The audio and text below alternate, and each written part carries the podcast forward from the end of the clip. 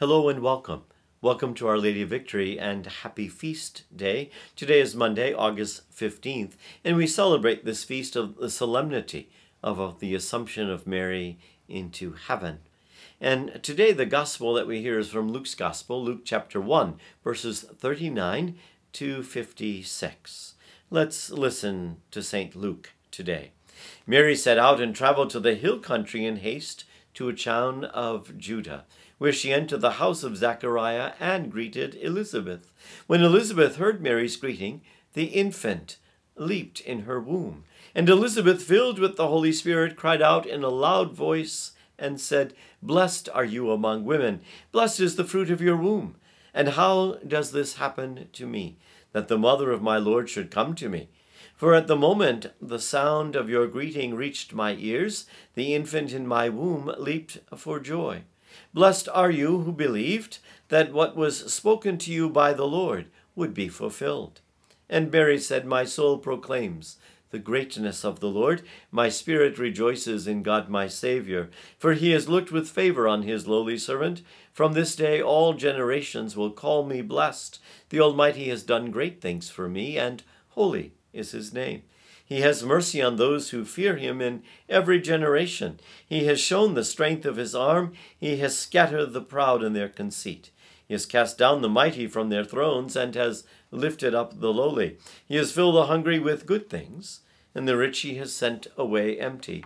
He has come to the help of his servant Israel, for he has remembered his promise of mercy, the promise he made to our fathers, to Abraham and his children forever.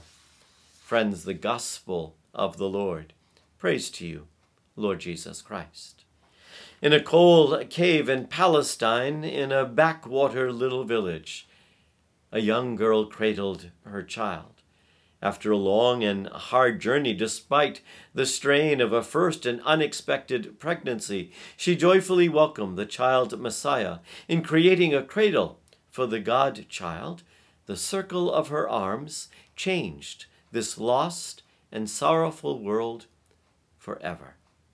Years later, on that terrible, horrible Friday, it was she who stood by her son in the final moments of his agony, betrayed and abandoned by his friends, abused and condemned for daring to speak of a loving God.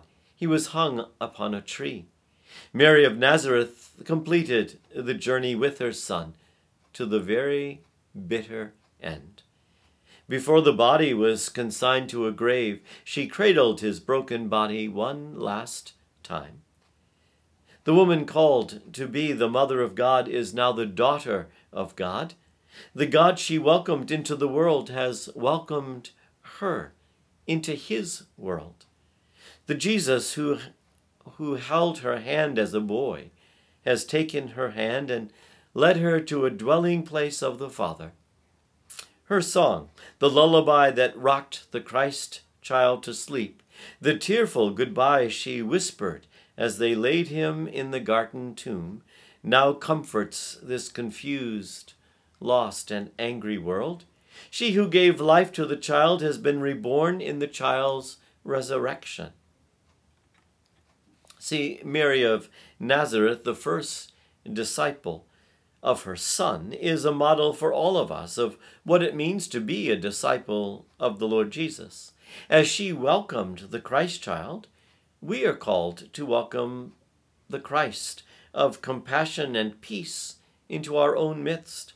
As she journeyed with her son to Jerusalem, you and I are called to journey with him to take up our crosses as she held the broken body of her son.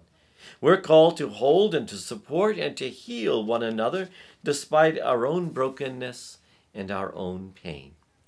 Just as the faithful Mary realizes the promise of her son's resurrection, that same promise will be realized in our lives when her arms become our arms, when her song of faith and hope becomes our song. Let's pray. O God, with gratitude and wonder we celebrate your daughter Mary's call to bring your Son into the world to reveal your kingdom.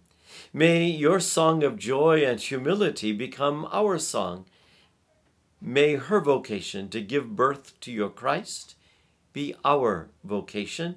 May the Easter promise of life in your dwelling place be realized in our own lives as it has been now in hers. We ask this in Jesus' name. Amen. Our Lady of Victory, pray for us. Be blessed today and bring your blessings to everyone whom you encounter today, who is Father, Son, and Holy Spirit. Amen. Have a wonderful day.